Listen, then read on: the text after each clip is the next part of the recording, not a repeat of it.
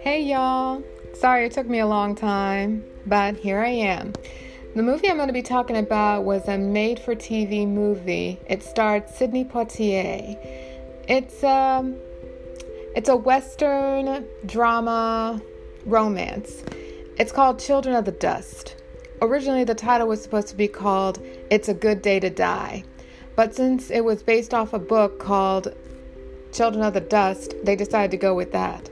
Funny thing is, Sidney Poitier is a very popular, well, was a very popular actor.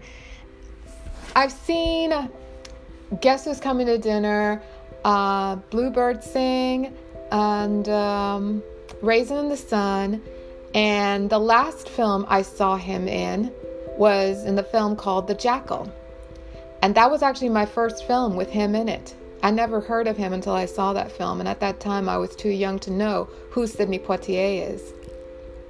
As I got older and I saw all those other previous films I mentioned, I realized what an amazing actor he was. He was, oh, classic, eloquent, and may I say he was drop dead gorgeous, in my opinion. And then I found out something interesting about his life. He grew up in the Caribbean islands. He never knew anything about segregation or discrimination until he moved to America. And he had never seen a movie until he was about eight years old, and the island he grew up in opened up their first little mini movie theater. And the first film he saw was a Western and he could not believe it. The funny story he told was how he wondered how they fit all these little people inside this giant box. At the end of the movie, he even went as far as to try and figure out how they put those little people in the box. I find that extremely hilarious, but very charming as well. Can't imagine living that way. And I have loved movies since I can remember. Anyway, so um, the film Children of the Dust, it's a. Let me put it this way. I'm gonna say that this film, I call it like a combination of a Western version of Withering Heights, but I'm gonna call it Withering Yikes. And you'll understand why because Remember, I'm talking about the movie, not the book. I'll talk about the book another day. Hopefully, the book will be a lot different from the film. And I hope to God that, like every other book that's turned into a film, the book is better. I hope. Because, and I, I say this with great emphasis, um, the reason why I call this episode Withering Yikes is because it is just that yikes. And it is basically that. Of course, you'd think it's Sidney Poitier playing um, the Heathcliff of the story, but no, no. This is Wuthering Heights with a uh, Clint Eastwood kind of um, character in it, and that's what um, that's what Poitier plays. He plays like the Clint Eastwood of the character. Um, he plays this guy named Gypsy Smith. He is a half African, half Cherokee, born, grew up in the West during the construction of America and he lived in the province of Kentucky. He was a bounty hunter, gunslinger, just your all around casual cowboy. Um, so basically, he just was the kind of guy who just basically bounced from town to town, accepted service here and there. And he took up a job as a like an ambassador and a translator for the US military during the time when they had their conflicts with the Indians. The film begins with him going into this uh, Cheyenne uh, tribe where he's there with the soldiers and they're there to apprehend and arrest this tribal chief whom they have accused of stirring up trouble. One thing about the Native Americans and the African Americans of today is that when it comes to the authorities, particularly white authorities with guns, there's always bound to be disaster going on due to the heightened paranoia of the white men who look upon anybody else who is not white.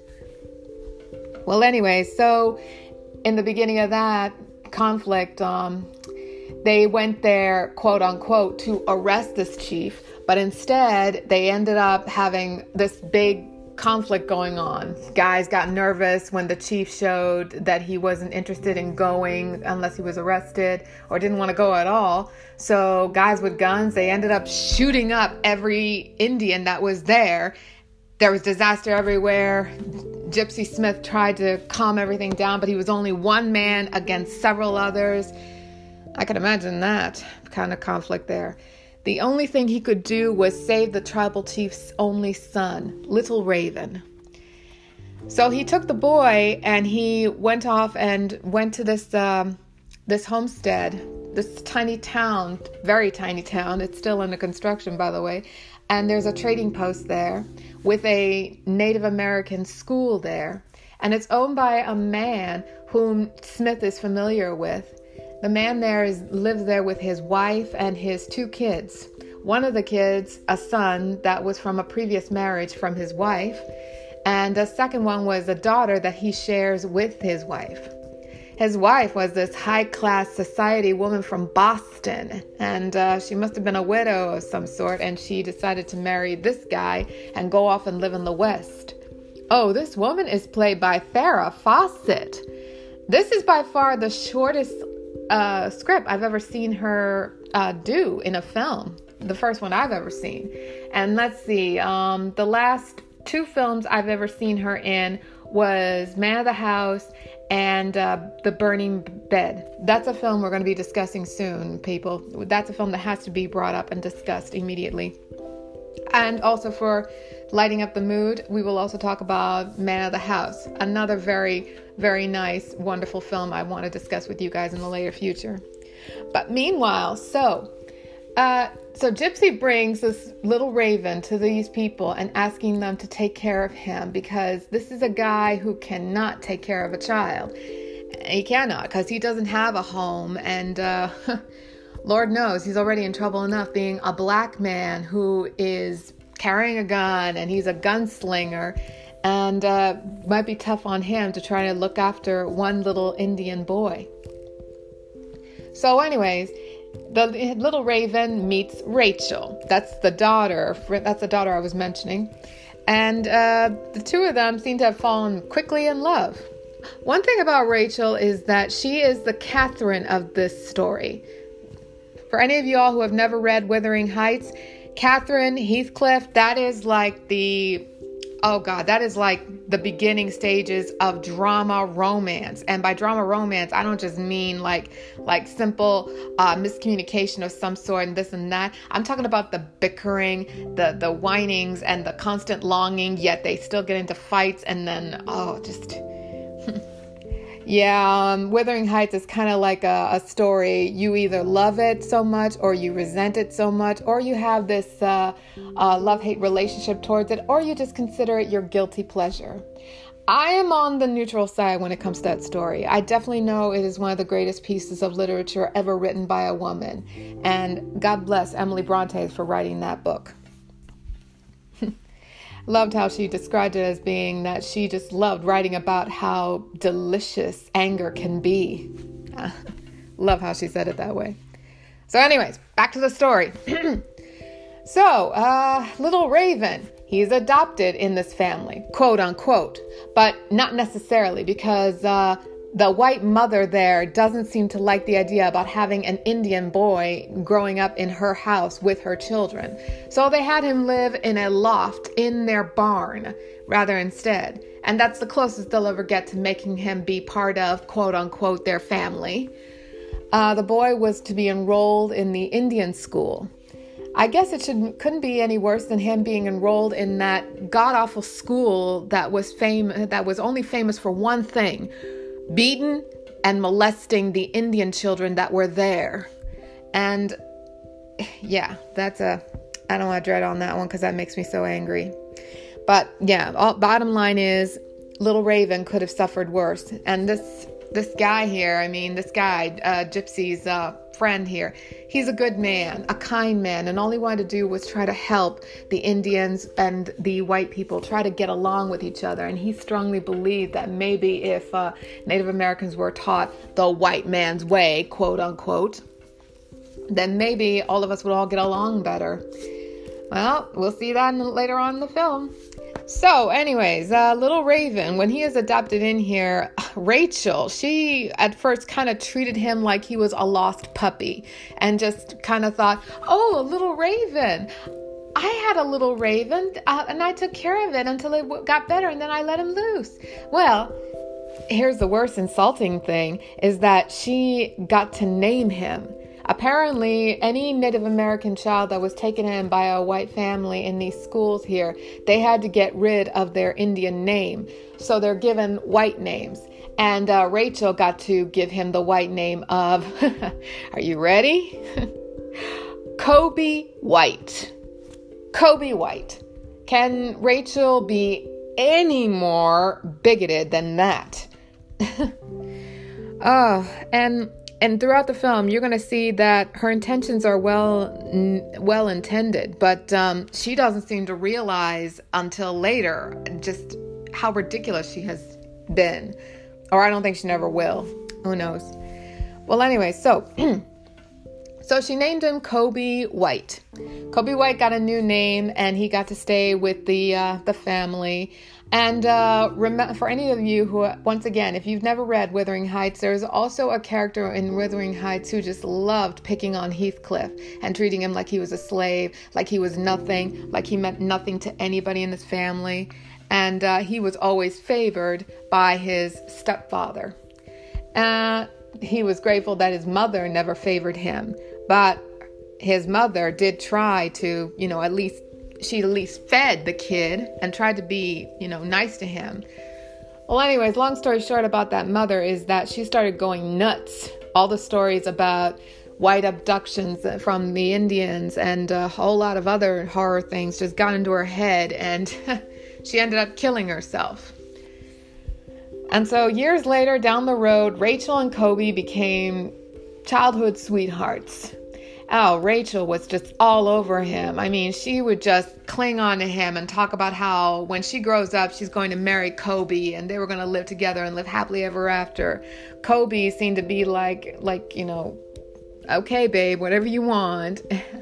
but I never heard him said that he loved her until like in the end of the film. He seemed like very laid back and um, I loved her, but never actually said the word. It just seemed more like um, this was Rachel clinging on to, to, to him, like like he was hers and hers only. She wasn't going to share him with anybody. She didn't even uh, uh, want to acknowledge the fact that they live in a society where uh, they would have been ostracized. I mean, Corby wasn't exactly going to end up graduating from high school and from college and become a lawyer or a doctor. Not in those days. I mean, those days, you could barely get lucky getting through that.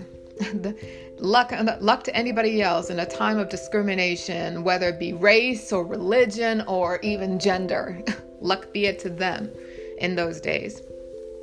Well, anyways, Corby and Rachel's relationship is founded out by her father, and uh, he is basically rejected once again. Corby feels disenchanted and disillusioned by the fact that here's this man who thought that he was like a son to, and he looked up to him and thought of him as another father to him when he needed one. He got angry and just out left, returned to his tribe. Rachel gets all upset and begs him not to go and begs him not to leave, but he does, and he changes his name to White Wolf. So he goes back to his people. Rachel is sent off to some all girls boarding school.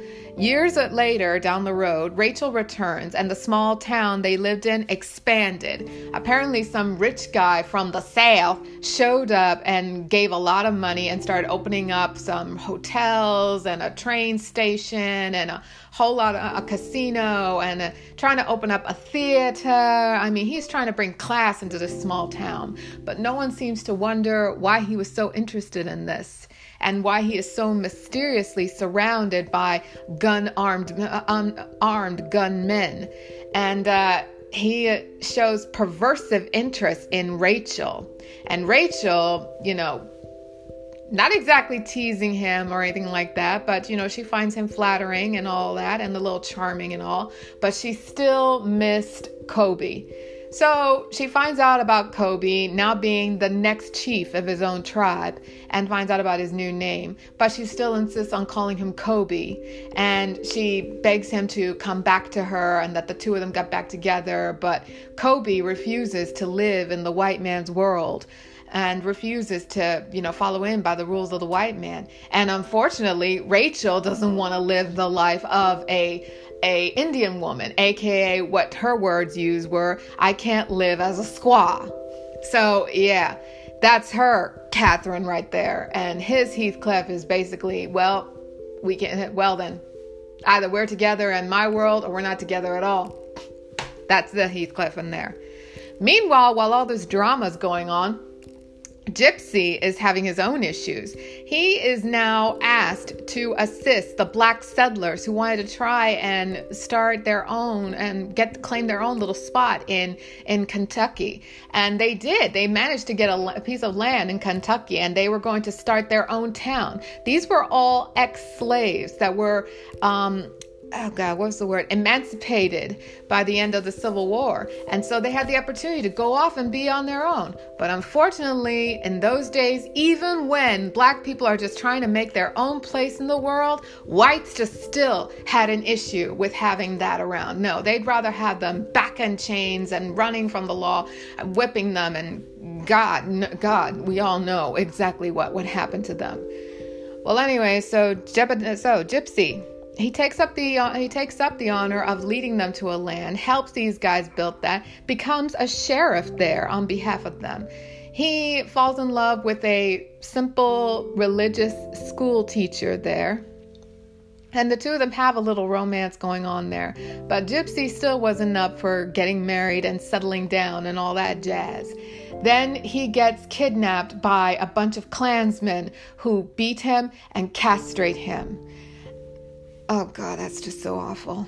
Well, anyways, after that, he broke off with the gal that he falls in love with, and all he wants is vengeance. And that's all he spent his time doing is seeking vengeance, finding the clansmen who beat him and castrated him. And with the help of White Wolf, they do that together. They find out that these Klansmen who kidnapped, beat him, and castrated him were linked to this mysterious man who showed up at Rachel's small town and made this big fortune out of it. We find out that this man who has taken an interest in her married her. He is actually a Klansman. Worse, he is the leader of the Klansmen, and his plan was to make sure that he makes it all the way to Congress and to the White House and try to obtain power with the government and, well, God knows what would have happened if a Klansman actually managed to become president of the United States in those days. Lord knows what would have happened. Well, anyway, so. So Rachel finds out what kind of mess she's in and she's unable to escape because the husband she married threatened to kill her, her father, and everybody else that she loved, including Corby. Well, Corby and Gypsy rescue her and they killed him and then they run off.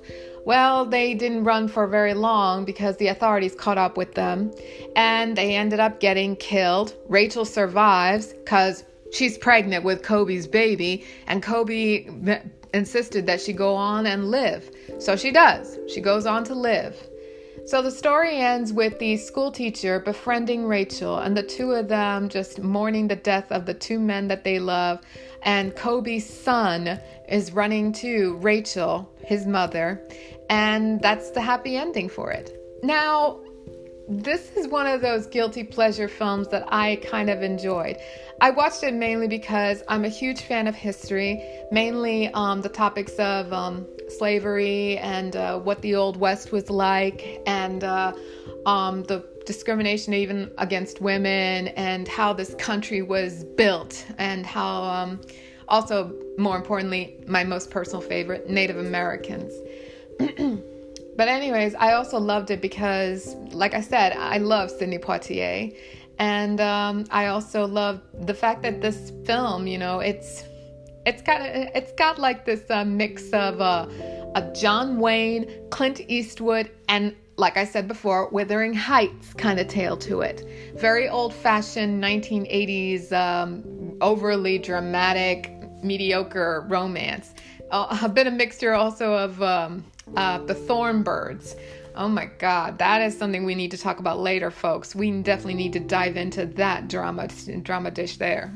I mean, before Twilight, before Fifty Shades of Grey, there were these books that had mediocre and and drama, overwhelming drama, and alpha males and et cetera, et cetera, et cetera, up the wazoo, y'all. That needs to be discussed.